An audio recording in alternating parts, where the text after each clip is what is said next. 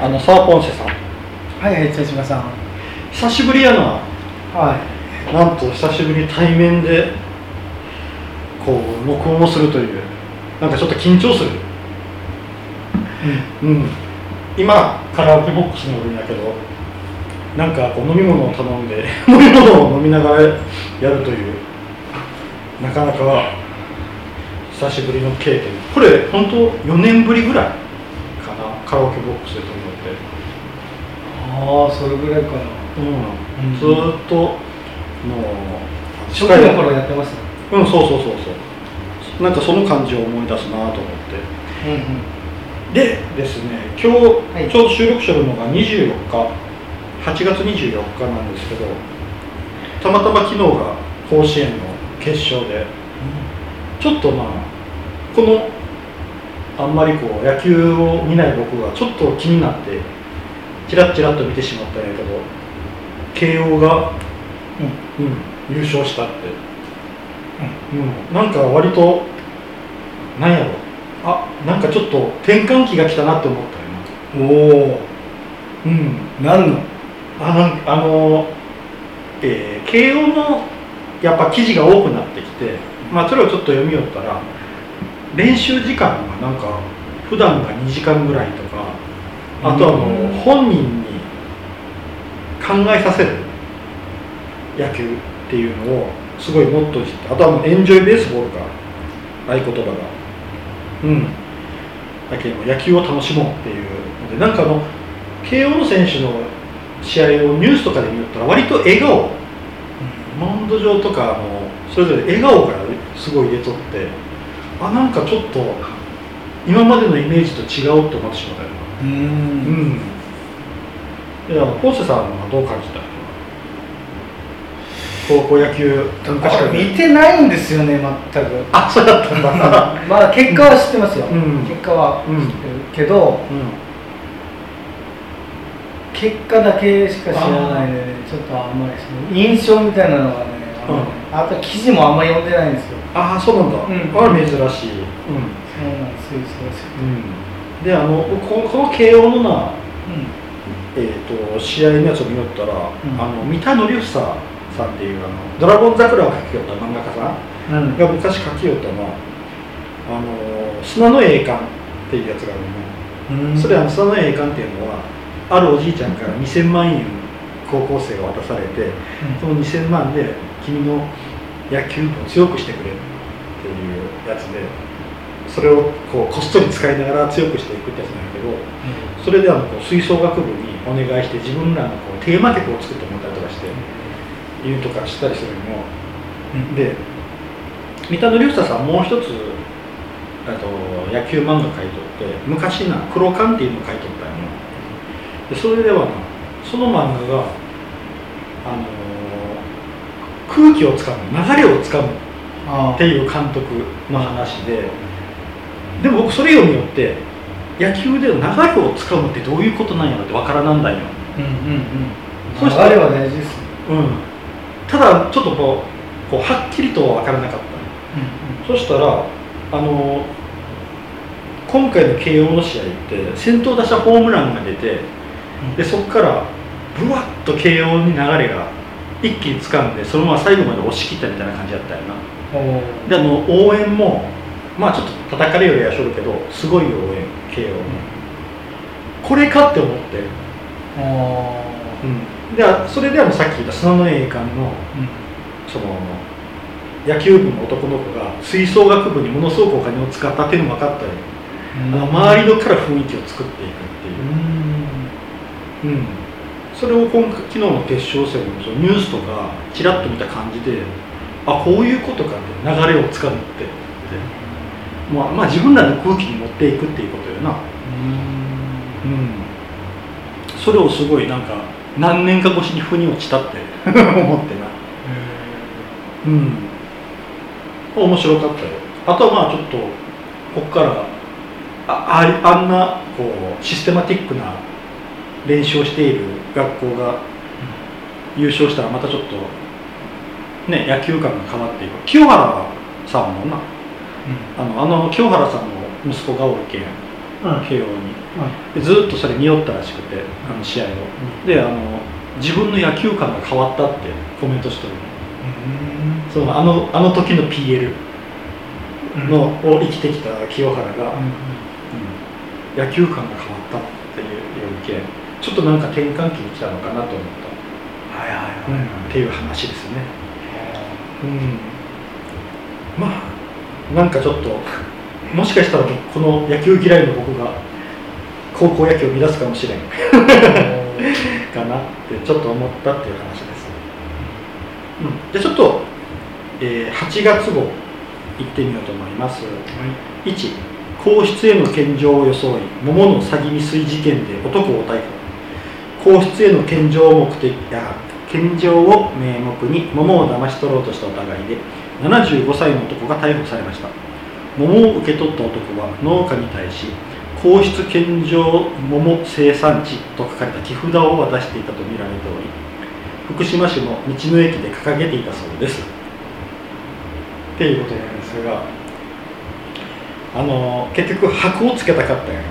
はいはい皇室献上っていう、うん、福島なんかねそんなんつけんでも十分ね。も桃。う桃の有名なとこ。有名なとこなんやけどな、うん、あとはもうちょっと勘違いしとるなと思うのはあの皇室への献上っていうのは別に何の皇室から認められたっていうことではないんよな、あの、えー、と皇室全般に贈られる品物っていうことで、うん。選別は地方自治体とかがうちでこういうのを作ったんですよってこれいいんで食べてくださいとかって出すのを皇室献上品あだからだからそこからもらったものから何を使うかっていうのはまた別の話。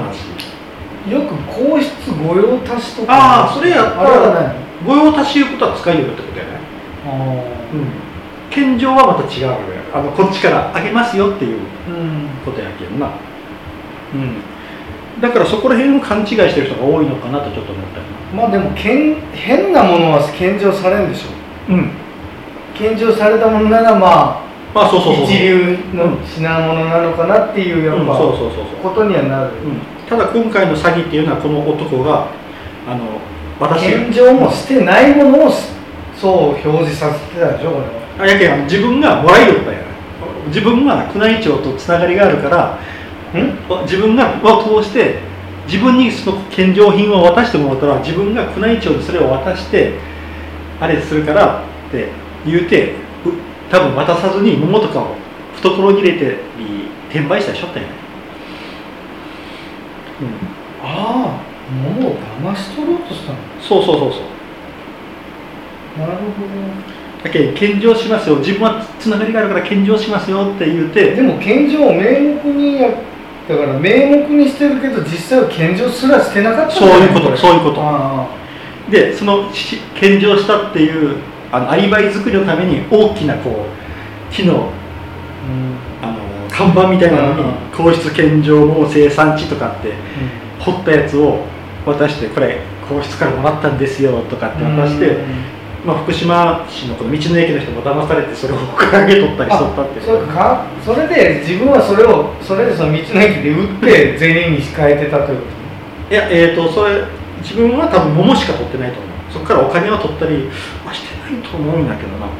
やけども物をもらいよった。と桃を受け取った男は農家に対して、あ農家に対して寄付札を渡してそうそうそう。自分が作った勝手に作った皇室献上品。いやこうじゃあこういうのではなくてこういうもんじゃない？あいやあのほあのテレビでやりよった。本当にこう看板みたいな。でっかいの。それをうん。渡してたの？そうそうそう。農家に対して。そうそうそうあほんで福島市もそうそうそうそう。掲げてた。掲げとった。騙されてた。騙されとったよ。すごい話やろ そいつは桃を騙し取ってどうしたの？さあ自分のものの自分のものにしたのかあのそれとも転売しよったのかあのなんかそこまでは書かれてない。そこまでは分からん。ないっていううまあでも桃ね、ん、うん、まあ、う売れるでしょうねだってあの結構なええ桃ってていい高いよいいお値段やけどな。桃高い美味しいし。美味しい美味しい。うん。びっくりする本当桃って、あこれ写真あった。これ皇室献上桃。生産地。あうん。まあー皆さんそれ作るのにもコストかかっとるしね。だからずうん。絶対金に変えないと。そうそうそうそう。たやけど意味のないなんか、うんやけど作るのにコストかかるうん。やけどこれを作っても多分プラスがあったんやろうな。うん、うん、彼にとっては。それはあるでしょう。ん。桃高いよ。うん、でこんなことが起こったんやとちょっとな僕びっくりしたっていう事件ですねうん。これは、うん、まあ皆さんも結局そういうのって確認あんまりしようがないっていしようがないんやな。だって皇室がに渡っとるから信じるよね。うん。ああそうなんだと思う。そうそうそうそうっていうでまあその辺もうん。どこでそういうのも全部疑って書かれっていうこと そうやな。これも本当かなと思いながらうん。見てしまうよね、うん。まああのさっき言ったポスさんが言った皇室御用達は確かに使いよることが確認できとると思うけどそっかでも分からんよな。か勝手に言おうと思えば言えるもんな。言える言えるそれだって。うん、うん、そうやねまああのまあ話半分でっていう感じやね。だって皇室もそこら辺商売にな加担するわけにはいかんけん自分らで使ってますとかで言えんしな、うん、勝手に周りが見てあっって思ってこれ私とかでしとるだけかもしれんし、うん、じゃあちょっと次行ってみようかな、は2日大アメフト部の男子部員を覚醒剤と大麻所持の疑いで逮捕。日本大学アメリカンフットボール部の寮内で薬物が見つかり警視庁は21歳の部員の男を覚醒剤と大麻所持の疑いで逮捕しました。っていうことなんやけどこれまあ僕ちょっと引っかかったのが東京農大のボクシング部とかでも3人ぐらい捕まってるの。で朝日大学でも大麻がなんか捕まっとる薬で。でも日大アメフト部だけはこれだけうわーって言われる。テレビでも散々言われて林真理子理事長が会見したりとか勝負っていうのがやっぱりあの前の悪質タックル問題の時にきちん。とけじめをつけなかったっていうのが大きいん。かなってすごい思ったん。ようん。うん。あの時にあの前理事長がうん。きっちりけじめをつけて収めとったら多分今回の大麻事件もこん。な叩かれ方せん。かったやないかなって思うん。よなうんああの過根がすごい多分残っとるやと思う。ああなるあのマスコミとそのアメフトあ日大アメフトとの間で、ほどうん。うん、だってあの東京農大だとか朝日大だって会見とかはしとるかもしれんけどテレビとかで一切取り上げられるマスコミが取り上げるかどうかですよね、うん。うん、あとはもうまあ21歳やけんな。本来やったらもう成人しとるんよな。これが大学の責任になるんやろうかって思う部分もあるんよ、うん、わかる。うそんなもん個人でも名前名前は出とん、る。出とるの出とる、うん。やけんもう個人が責任を取ることでうん。これがもしも21歳会社員やったらその会社が社内会計するかって言ったらそんなことないやろうし、うん。まあ、これもなんか不思議な感じやなと思った。その大学が責任をうん21脳歳内でって言われたってね。うん、量もうん、持ち物検査するわけじゃねいかんしねこんな大人になって。そうそうそうそう。そこら辺はもう自己責そこまで任。確認できる 量の責任になるこれと思う。そうそうそう。たまたま量やっただけよねうん。そういうことなのよやけんなんか大学の責任っていうのがすごく不思議なそ感じれこそカラオケボックスでねうん。個室で使ってて、うん。そのカラオケボックスの責任とかなる？そこまでそうだなうん、プライバシー、というか個人の責任にちゃんと。個人の責任うん。になるあの前の悪質タックル問題はうん。監督とかなんとかが指示があったけんああいうふうに日大の責任になったけど今回の場合はこいつが勝手に大麻をやって、うん。その寮内場所が寮寮内にまあその他の寮内のせいが知らんはずないやろとかなんとかいうのはまた別の話よそれはだからこの林真理子さんはトカゲの尻尾にされたねってちょっと思った。ここでもああそこでブチって切られて。っていうことなのかなと思うな。うん。うん。だってあのもうじゃあ寮で麻薬犬買わないからねそうやな。まあ確かにあの副学長の対応が悪かったのもあるけどあの元検事の人ではいあの自傷を流そうと思って12日間発見から報告まで12日間置いとったんよ、うんうん。うん、それが元検事の人でそれはちょっと対応としてはまずいなとは思うけど、その自首とかなんとかいう話じゃなくてもう警察に通報してちゃんとねせんといけんやろうとは思ったけど、うん、まああの日大もななんか調べたら7万7309人おるんだって生徒。そんな中の一人の不祥事で。いや俺もね俺それ言おうかなと思って。日大って多分一番人数多いと思うんですよ。そうそうそう全国で。でそのねでっかい中の一握りだったらそのさっき言った他の大学とかのやつの方がうん、うん。割合的にねそうやな。もっと少ない人数でやってるから。うん。まあ、うん。ね、両方悪いけど。そうやね。うん。だけどこんなまあ小さな学校でもやってるやついるみたいな。それは7万人いたらおると思うよ、おるおる。うん他にも。多分出てきてないだけで、うん、やけん、まあ、結局はもうアメフトタックル問題の悪質タックル問題の過根やと思うなこれって。ですごいね。7万人ってすごいなだってこれいやちょっとしたなんとか C より多いよね。自治体これ実態より多いと思う。怖っ怖いな。よしじゃあちょっと次うん見てみようかな、3ビーガンの人気インフルエンサーが死去ビーガンのインフルエンサーとして人気だったロシア人のジャンナ・サムソノバさんが39歳で死亡しました何年にもわたってフルーツと野菜のみを食べ続け餓死したことを家族が伝えています、うん、餓死するんや野菜とか。やけんあのフルーツで糖分も取れるの？あのやけんタンパク質とかあっちの方が取れてなかったよね。炭水化物と？糖か。あ糖は取れてるか。そうやけん多分栄養素が足りなんだんやないかな。まあうん。偏った偏ことをっしてはダメだっていうことよね、うんうんでもな僕これこの意志の強さ。あの死の強さ？このだって餓死の状態なんか餓死するってよっぽどの飢餓状態やうん。それそれでもなビーガンで居続けるっていうある一種この宗教的な宗教宗教これは。うん。洗脳されてるの？この感じ意志の強さ僕はすごいなと思って。なんか周りからもいややばいからうん。ちゃんと言われとるはずよ、いや言われとるのうん。うん。やけどなそれでもここまで行ってしまうっていうのは一つのやっぱりまあ、インフルエンサーだから。あ承認欲求？うんそそうそれもあるし、うん。なんか逆にもう裏切れないみたいなあ下手な責任背負ってしまったんやろね。あそうやな。まああるんかもしれんなそな。うん、自分はね、うん。もうそのビーガンとしてうん生きていってあれしてるのそう。ビーガンじゃなくなったらもうみんなが価値がなくなるもんね。さ去ってしまって思ってしまったんかな、うん。価値がなくなって思ってしまったんかもしれんな。まあ命の方が大事やのそうなんよ。そう考えるとダメよこそれなあの本人当。命を粗末にしちゃダメあそれはそうだよな。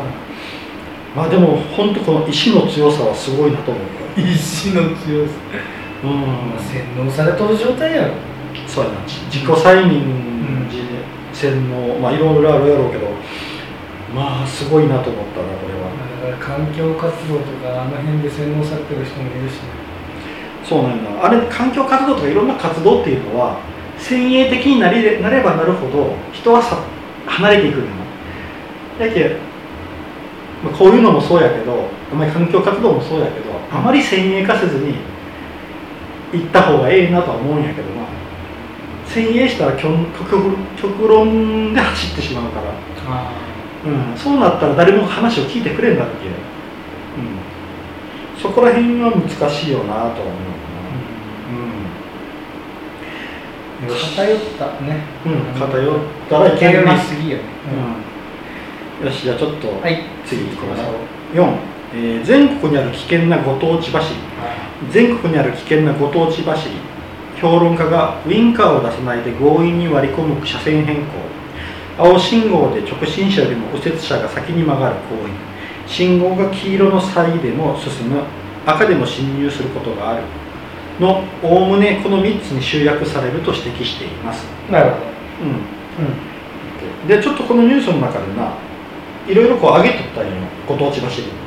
えーと愛知県の名古屋走り。名古屋走り有名。大阪府の大阪走り茨城県の茨城ダッシュ長野県の松本走り岡山県の岡山ルール愛媛県の伊予の早曲がり徳島県の阿波の木走りとかあるんやってあやっぱり伊予の早曲がりって俺よく聞くことあるけど僕最近は見んなと思うよなあまり見んなった昔ほど。あうん。み見る？本瀬さん。伊予の早曲がりまあい世の早曲がり別に県外でも普通に見るしね。うん。うん。なんか別に愛媛で特に見るなはないね。ない。うん。あちなみにイオンの早曲がりっていうのはあの信号変わった時に直進車よりも右折車が先にグイーンと走って。さっきの例の2番目のやつ2番目のやつやね、これはあ愛媛のことだなと思って聞いたけど。うん。うん、そうなんやな。まああのえっ、とこういうのはなあのご当地ルールはやっぱあの道がうん。その住んどる人しかわからない道っていうのがあるやん。地元民しか、うん。そういうのが多いけん。多分そこの鍋でこういうご当地走りが起こるんじゃないかなとちょっと思ったんやけど。あの僕が住んどる市で今は変わったんやけど昔、あの、えー四つ角であの対向車線の車線はちょっと一車線で狭いんやけどじあの自分が走る側が2車線分の広さがある。だけど真ん中に線がないっていううん。四つ角があったんやわかる。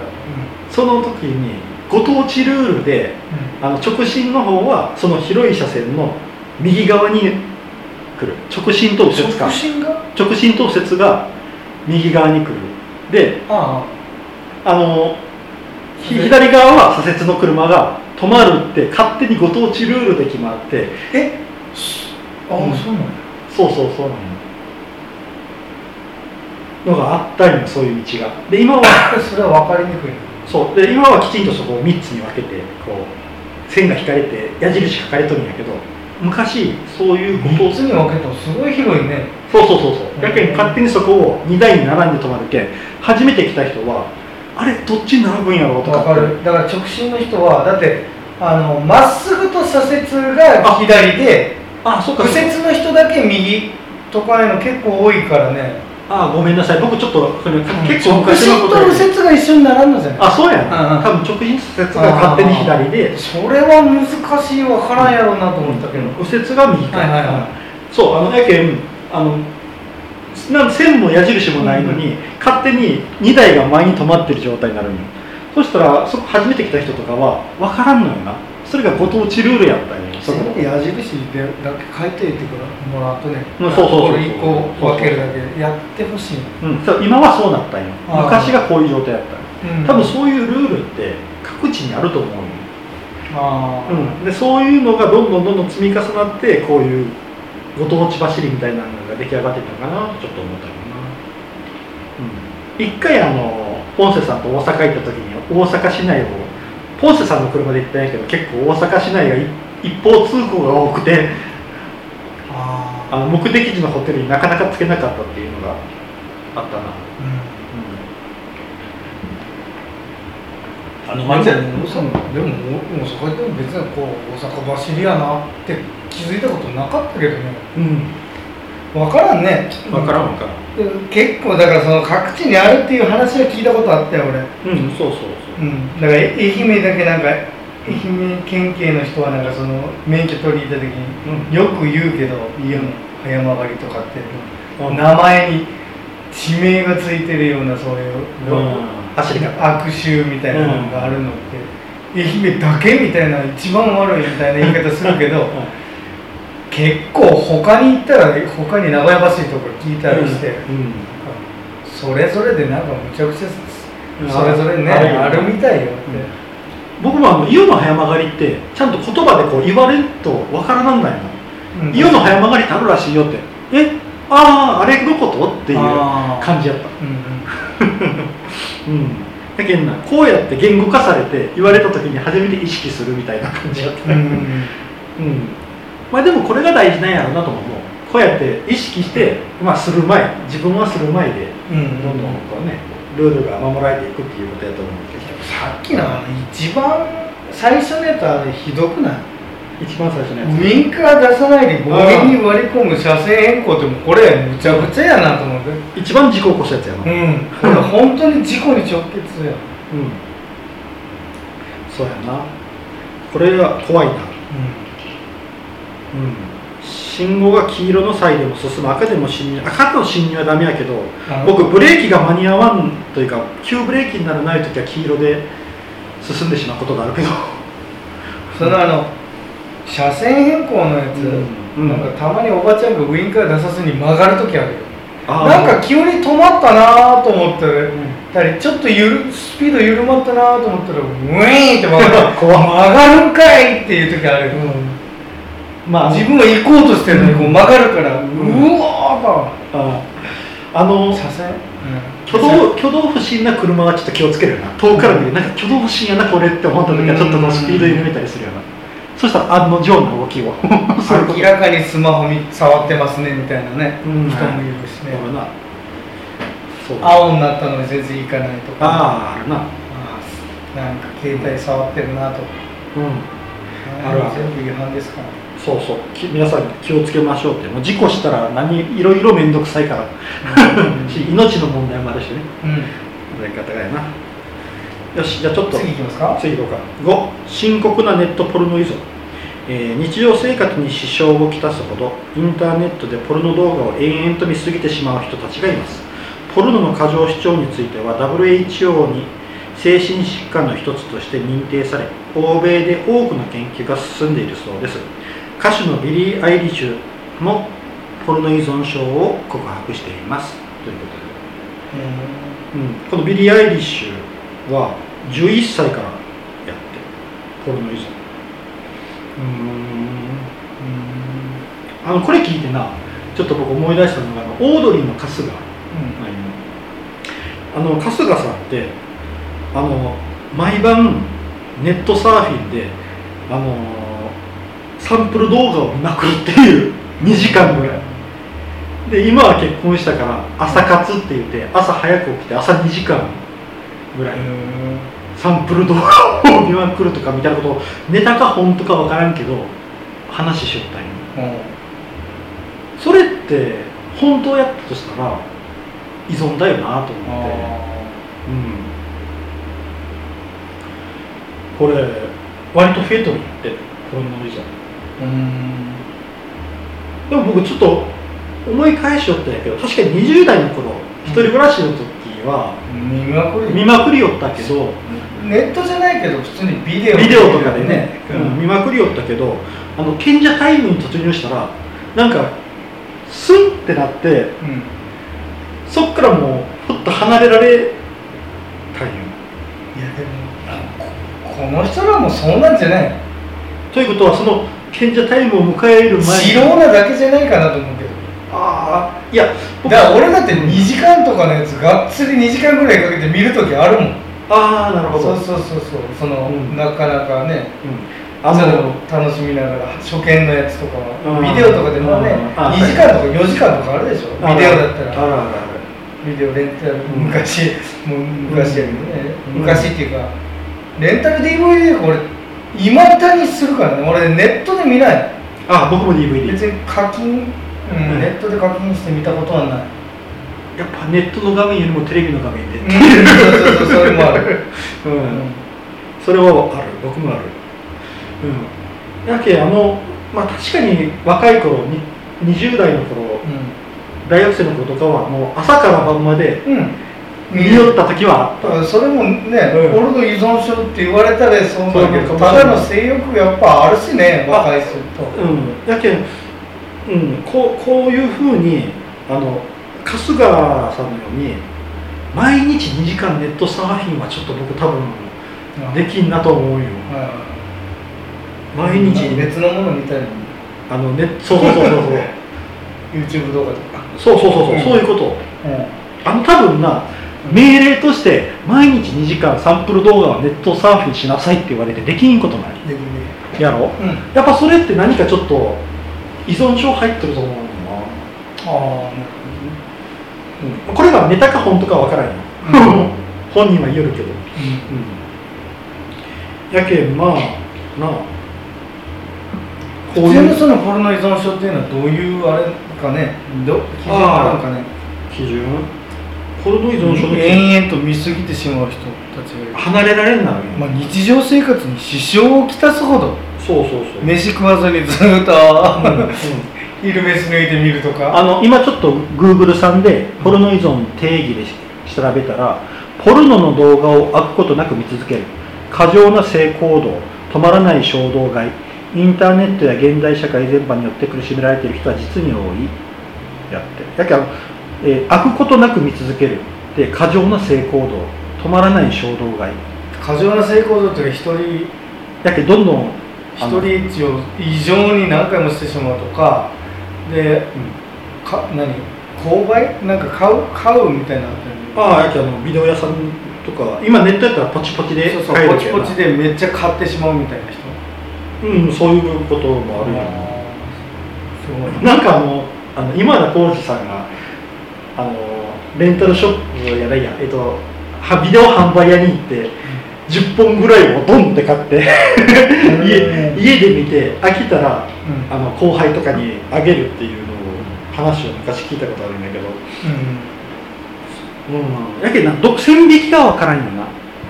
僕もあの昔あのそういうビデオ販売店に行って気がついたら2時間経ったとかあるけど。あるあるある。うん販売店っていうか俺はレンタルであるレンタルあーレンタル店でもあるな。じっくり吟味して。そうそうそうそう。上から下まで。こう2回目？あこれ1回前に行ったことあったやつやっていうのもあるし、うん。そうなんやな。5本借りてうん。で1週間後に返すやつで、うん返しに行ったうん時にまた5本借りてってこれり呪術つなぎで延々借り続けてる時もある。呪術つなぎって。あのエンドレスに借り続ける5本ずつ、ああそんなことしてましたね。ああそうやな。そういうのも僕もあったな。あのビリー・アイリッシュがインタビューで答えてるのがえっ、と暴力的かつ虐待的な過剰な内容の映像を好んで選んだため金縛りや悪夢に悩まされた。でうん。えっ、とあとポルノによるトラウマは性交性関係にも影響を与え最初の数回のセックスでは嫌なことでもノーとは言わなかった。自分が惹かれるのはそういうものだと思ったから。女の人なんですよ。女の人？女の人あ俺ビリー・アイリッシュってどっちなんやろうと思って。ああそうだったよ女性の。あ女なんや。うん。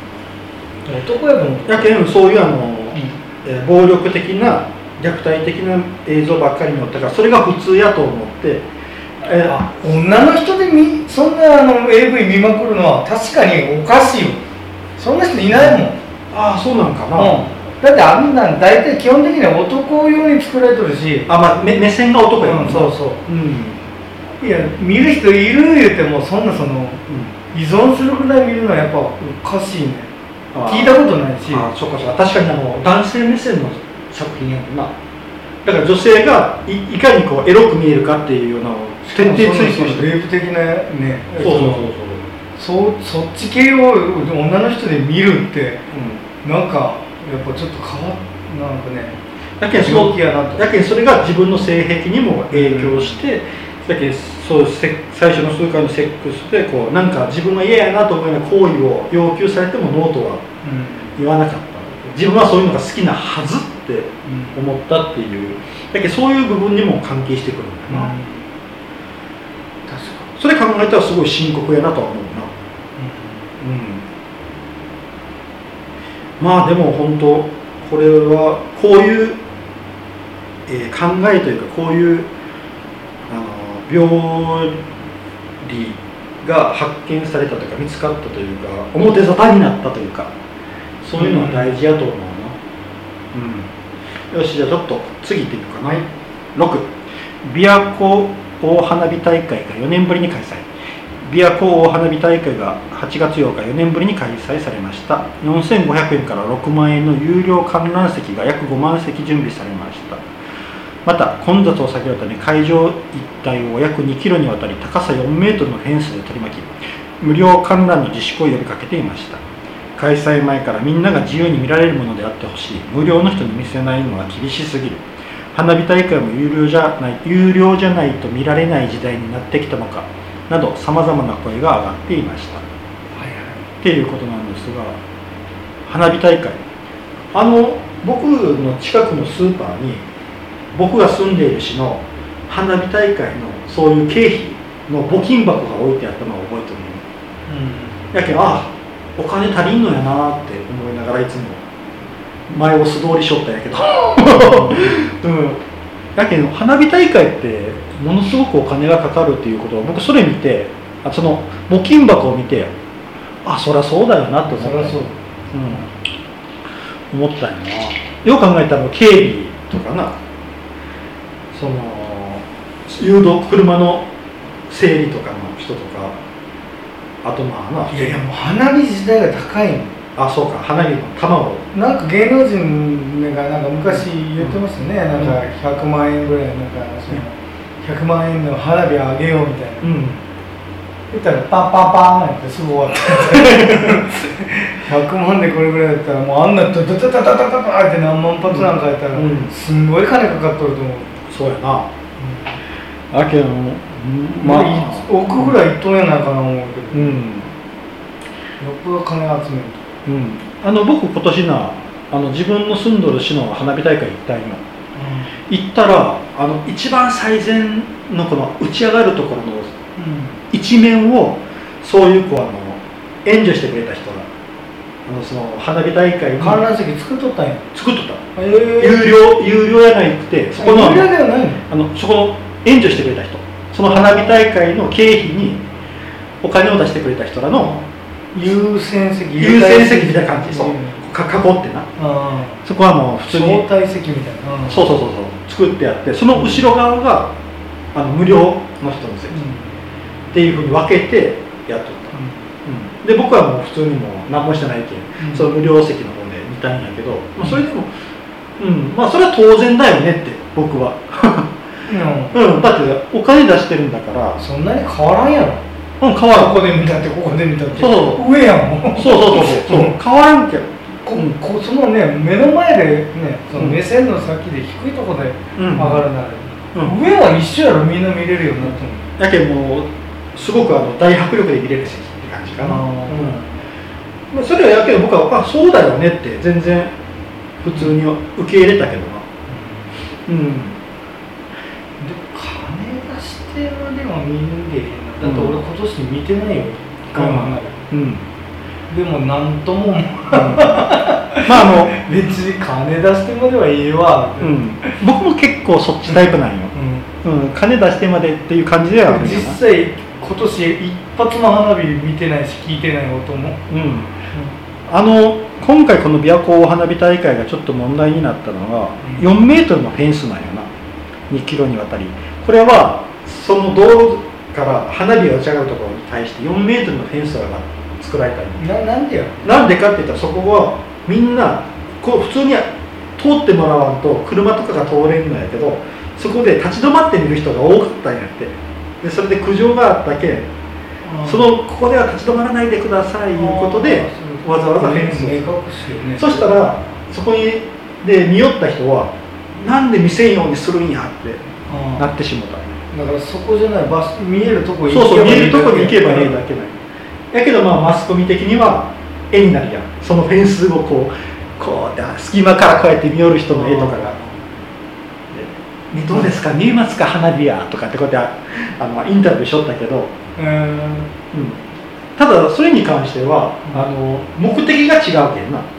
そこの道のつ通りを良くするために作っとるだけやけん。理由がある多分あのまあただただ見せんようにして金取ってやろうとかそうでいうことではないわけやじゃあ全然いい。うん、し、まあ、こうやって席をつ有料席を作るのはもうしょうがないよ。お金かかるの。花火大会。花火大会の後ってむちゃくちゃゴミも捨てられてるしうん。タッチションとか道具ソとかいっぱいあるらしい。ああそうなんや。あだからゴミは聞いたことあったけど野ぐそまでは。だって行けるトイレなんかないからもうその辺ですぐみんああなるほどな夜ですね。うんやけどそれの清掃除とかをする人のまたお金もいるしっていうことよな。だからあの人が溜まっとるようなとこってうん悪いやついますからね。そのうん。行儀悪いやつうんそれはちょっと困るな、うん。な。あとあの別にな花火な。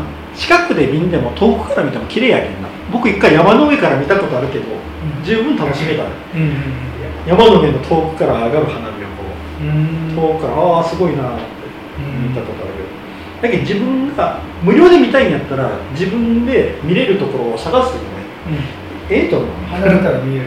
そうそう。分かるわ。有料のところに文句を言うよりも自分がゆっくり見れる無料のところを探した方がいい気がする。っていう話やな。うん。うん。よしじゃあちょっと次行くかな。はい。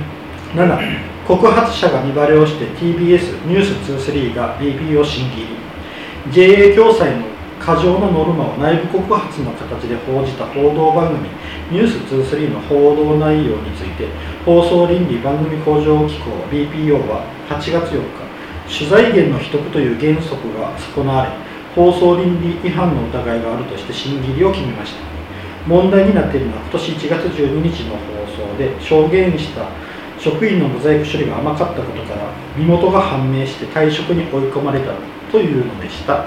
というものでした。なんやけど僕なこのあの要はニュースのインタビューでこう顔隠して受けよる人だけどあれ絶対知っとる人が見たら分かるやろっていつも思う思うよったんうん。よ、分かる分かるよな。知っとる人が見たら分かわかるよな、うん、話し方の癖とか、まあ、服装はまある声は変えとるけどねうん、書いてるけどやっぱ癖ってあるやん話し方も。うん。だけどそこら辺でなんかこういうことって起こるやろうなと思いながら。うん。今回のあのこの「ニュース2 3は顔だけモザイクをかけて首から下はそのまま写しとったんやうん首の方のほくろとかそういうのでもしもあの服装が普段着とかやったとしたら普段のかその人を知っとるんやったら多分分かるやろうし、うん、割と人ってあの服を着回したりするけん。そんなな、ま、毎日毎日服をねあの全然別のものに変えるなんかってないけん、うん。見る人が見たら分かるよ。と思うの。うんやけんなんかなあこれうわそうやろねって思ったよな。やっとこういう形で BPO 入りしたっていうのがなんか遅いなって思ったから減った。うん。うん。なんかなんともあれやね。うん。かわいそうやねその人。かわいそうやな。せっかくね。まあ立花隆みたいに NHK 告発するみたいな。うん、あの人も顔出しでやってるからね。うんだけどこうやって見バレしたらうん。嫌ならやめたらいいのにとは思うけど。うん。やめてよかったんじゃないのその人うん。そんなとこに持っても変わらんよ体質は。そうなんやな。JA って闇は多いらしいしあのうん。なんかドンみたいなやつおるよね。なんか確か京都かな。京都の方にドンいましたよね。あ初めて聞いた。何それ京都のドンがあるわ。まあ俺もちょっと詳しくいや前ネットの記事で見たけど。うん京都に相当力持ってるドンがいるらしいですね、えー。まあどんな組織にもドンがおるようん。な なんか知らんけど。うん。それはまたちょっと記事探したら、うん、またあ後で教えてね、茶芝さんに送りますわ。うん、あのこれなあのーこうやって見バレしてあれしたんやったらちゃんとあのー最後まで責任持ってその人をかばってほしいよな。うんううん。ん。まあな。まあこれかわいそうやなっていう感じやな。でまあぜあと見る人が見たら絶対バレるよっていつも思っていたっていう話。なるほどはい。じゃあ8番、はい。えー人気男性ギタリストの乳首切除の報告に騒然。人気男性ギタリストのこれミヤミヤさんでいいかな。日本人？こうん、MIA と書いてミヤさんが2023年8月8日乳首を切除したことをツイッターで現 X で報告し反響を呼びました。やれって。うん。なんかもうあの乳首がこうプレイ中に乳首がこう擦れてギタープレイの時とかに痛かったそういう理由なの？うん。ガンとかそういうじゃことじゃなくて。でもう自分からもこんなんいらんやろって言って切切ったんやとああそうなのうん。いやすごいなと思ってな、うん。うん。うん。うん。あの男に乳首はいらん。やろってずっと思っていたって電気聞いたことないこの人なこの人な、けどあ人気かしら聞いたことないこの人のツイッターに書いてる文章がすごくてな、う男に乳首いらん。やろってずっと思ってたから切除した断捨離 断捨離もすごいな断捨離か。乳首にはマイクロチップを埋め込む、うん。乳首もギターに埋め込むか。これが本当のニップレスと報告したんやって。うん。だけどギター演奏してる時に擦れると集中力減るから本当に心底邪魔だった。これでライブ中乳首に気を取られずにギターに集中できる。さ最強のギタリストになるためならこれくらいのこと当たり前だよ。全ギタリストは乳首を切除するべき。僕はこれを提唱する。え？ー、とあと体にフィットした服を着た時に乳首も浮かなくなる男の乳首レスのメリットに対して100の理由は述べられる。と書いとった。あのまずうん乳首なんかで気取られるようじゃ全然集中できてない。集乳首に気取れて集中できないとかでそんなことではダメや。ろもっと音楽にしっかり集中して向き合わんとダメだしこの人。でそれかまあ感じやすすぎたんかなって思うわそうせちょっと正反対やったかもしれんな、絶対そうよ。そうじゃないと全く肝心やろみんな。まあなあの、全く気になったことないわっていういうギタリストいっぱいおると思うよ。あのお前だけやろってでもあのこの人もしも乳首が性感帯で擦れて気持ちをすっきりたんやったらそれこれこれはこれはマイナスようなここの断捨離。そう。それを捨てたんやね。そうやな。その面その点に関してはもしも吸って性感帯としてそれでも断捨離したんやったらそこはちょっと拍手やな。それはもう。その決意。ギタリストとしての決意はそうそう。確かにそうか。うん。あ あのえっとマラソンランナーの人とかって結構ニップレス男性もして走るらしいよ。あのうん。マラソンってこう2時間半ずっとこう衣服がこう擦れて。そういうことに痛いとかそういうことそれで本当に擦れて痛くなるけうん。ニップレスとかするらしい。うん。だけどこの人もニップレスじゃダメやったんやろうかと思ったけどなニップレスでええやんと。うん。だけどこの人だけあの裸になったらあの漫画みたいにこう体が乳首のないあの体になってるやろ。なあこうそれはそれでなんかすごいなと思った。あの漫画で描くあの体。うん。俺別に確かに自分だっていらんよ。なくてもいいけうん。でも分からんね。乳首が性感帯。どじゃあまあのの後々全然全く乳首感じ後々うん。それが発露することが。何？後々後で？後で。開発される開発される。いやいやいやないな俺全くないな。逆なんで乳首とか触れて？あ何も感じないけど思ってしまったもん俺は。最初に。あああなるほど。え？ー、なんでと思うよ、うん。鈍感すぎるのかな。るほどな、なうん。まあ。でもまあここんな人もおるんやなっていう、題としてはうん、ちょっと面白いなと思ったうん。じゃあちょっと次かな。はい9就活情報サイトの底辺の職業ランキングに批判殺到、うん。新卒向け就職情報サイト就活の教科書が公開した。底辺職とは底辺の仕事ランキング一覧などと題した記事に対し職業差別を助長するといった批判が相次いでいるそうです。運営会社は指摘を受け記事を削除しましたっていうことなんやけどうん。これ低変色ランキングか。まあ下品だよね単純に。うん。しどんな仕事もそれに求められてやってるわけだけどなと思うんやけどな。恐ろしい話やなと思うていうかこれあの出す前になんか言われなんどっかでこうストップかからなんだんやろうかと思ったよ。ああでも記事の監修者は社長やったみたいやこの記事の。だけどまあ差別意識。意識があるような人だったよそうそう差別意識があるんやろうな。うん。1位ヤクザとかやったら大あっぱれと思うけどね、とかあの ヤクザとかにとかとか受け受け子とかな、うん。オレオレ詐欺うんのあれとかやったらあれやけどな。ちなみに言うてみようか？低はい低変色で挙げられてるあ仕事。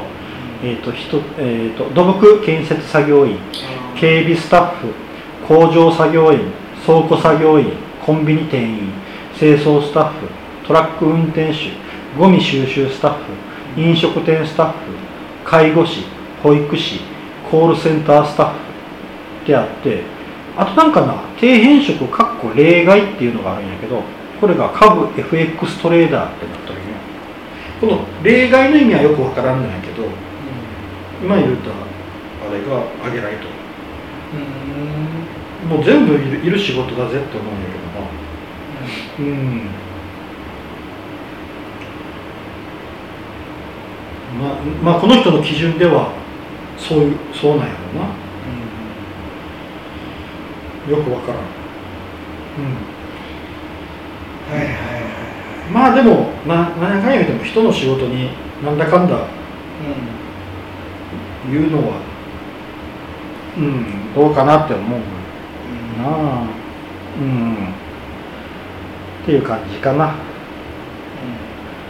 おや。うんそうやな。僕もアホやと思う。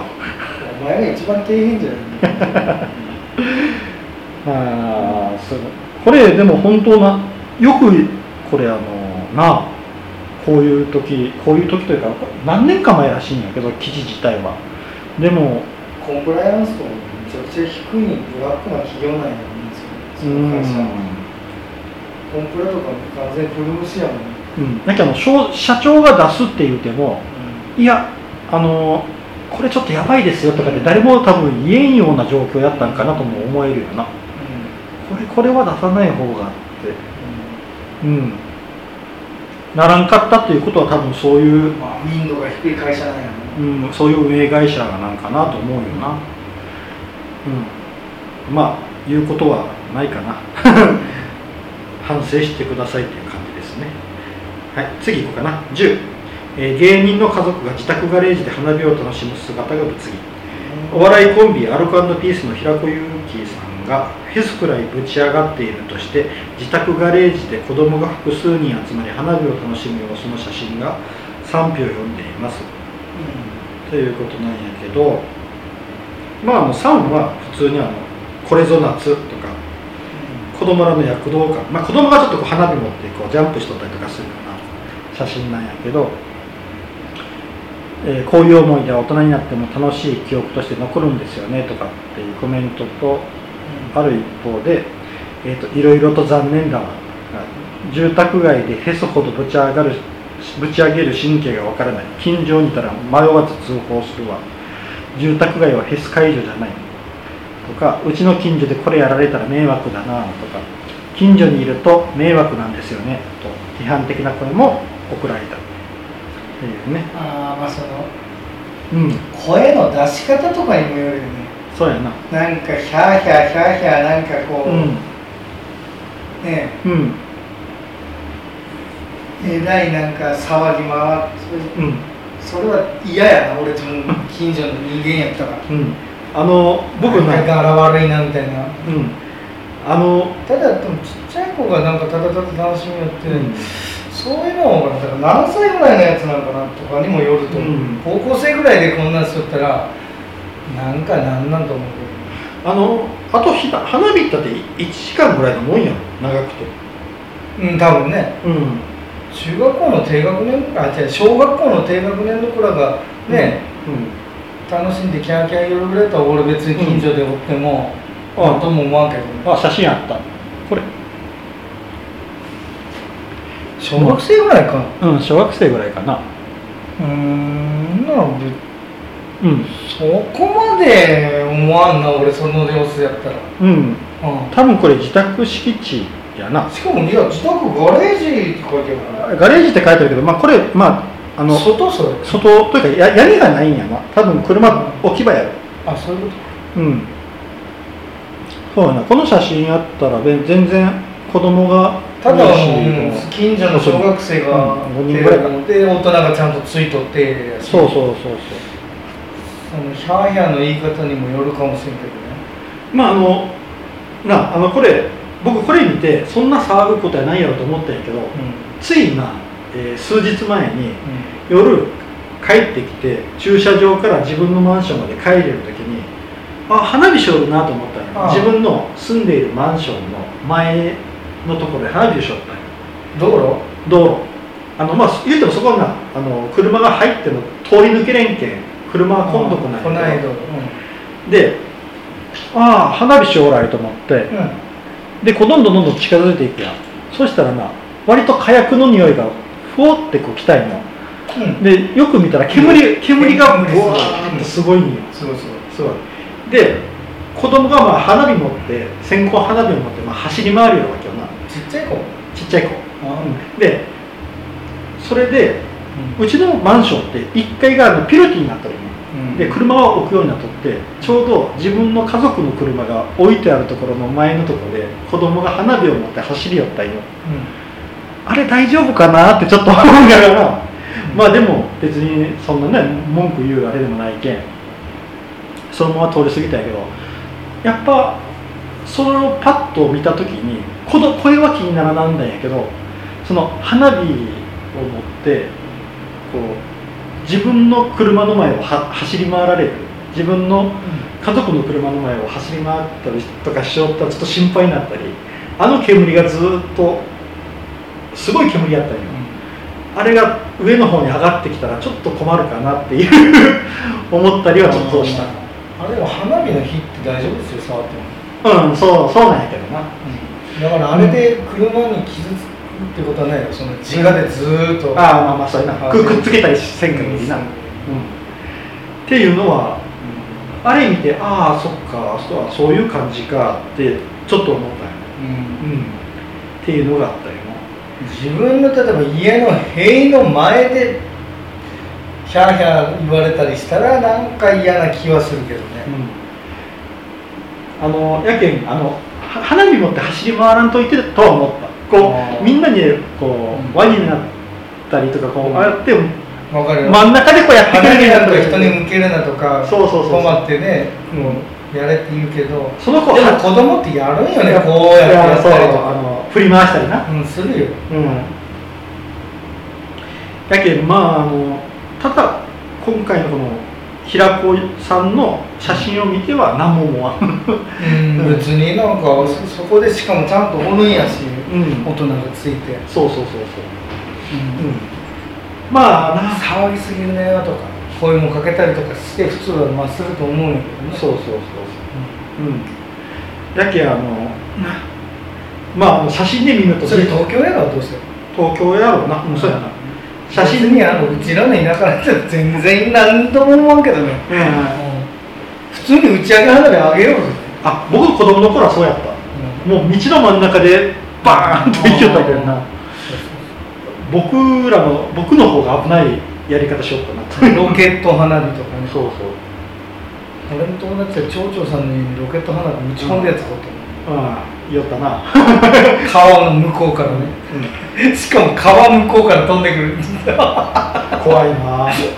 あの僕はあのやっこさんっていうあのなあのぐるぐる回って上にピョーンって飛んでいくやつを道で遊びよってそれがあの郵便局の屋根の上に消えてた時にああ大丈夫かなって思ったけどまあ何もなかった。よかったと思って、うん、まあな花火はちょっと子供を駆り立てるけんな。そうそう。っていうことや。な車に爆竹爆竹じゃないな。うん。感触玉みたいなのなかったな踏んだらパーンってあああったとかこうバーンって叩きつけたらパーンっていう。やつあったよね感触ダメや、うん感触玉っていうかやったよなあれを国道にばらまいとって、ほんで国道からパパパパンって聞こえるっていうのをやったやつがいたねあのあとネズミ花火とかでなネズミ花火のあれ最後パーンってなるよだけどネズミ花火をパーンと火つけて、うんバッて巻いて、シュシュシュシュってやったらパパパパパパってな、うん、まあ昭和のガキの方が悪いことしとる。今あんまりあの花火ってな見んもんな。うそうやな。で今回、はい、10個終わりました。んで今月のダイエット報告。本瀬さんどうですか？ダイエット。前と出会って。たで？前前と出会ってから僕のダイエット具合あああんまり変わったようには見えない さっきも言われたけどあまり変わってない。っ て実はあのちょっとお盆にはい。お盆にちょっと解放をしてしまいましてはい。うんなんか戻ったというか というかまああの一歩進んで二歩下がったというか そんな状態ですね。はい。逆チーターですね。はい。まあちょっとまた頑張ろうと思います来は月っていう感じですかねはい。以上です。いはい。ありがとうございました。はいありがとうございました